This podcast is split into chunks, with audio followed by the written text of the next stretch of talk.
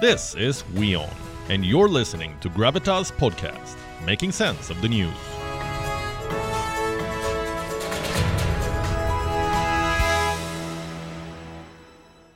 If you're a parent watching me right now, I want to ask you do you know what your child is doing online? Is he or she gaming, chatting with friends, watching their favorite show? A new report suggests something far more dangerous. This one is focused on teenagers.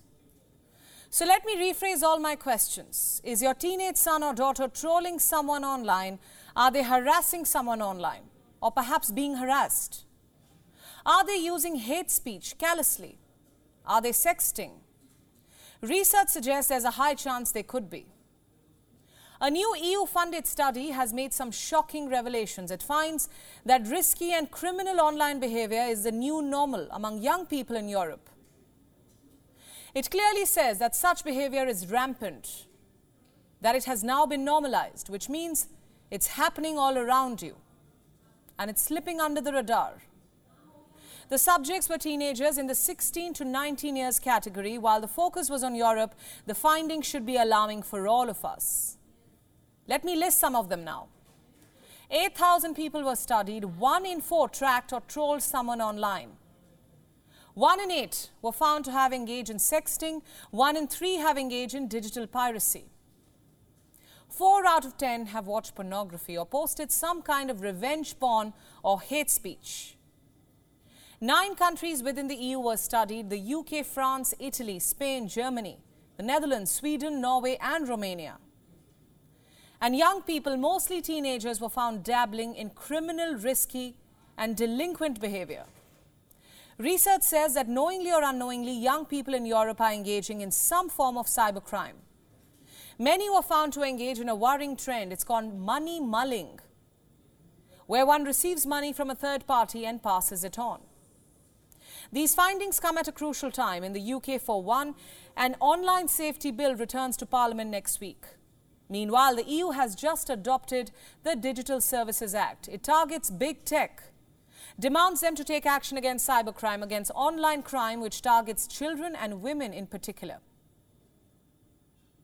And then you have AI, artificial intelligence, it's taking over our lives. Take the case of a new chatbot created by OpenAI. It has taken the internet by storm. People are speculating will it replace authors, writers, college professors? Because it can talk to you about just about anything, be it history, poetry. It can even demystify cryptocurrency. Interestingly, OpenAI was co founded by the world's richest man, Elon Musk. He revealed that the organization had access to the Twitter base for training and that he had to put a pause on that. So, like with every other technology, dangers lurk with AI as well. Imagine if it told you how to steal a car, how to rob a bank. Or like the time when Alexa told a 10 year old to perform a dangerous challenge.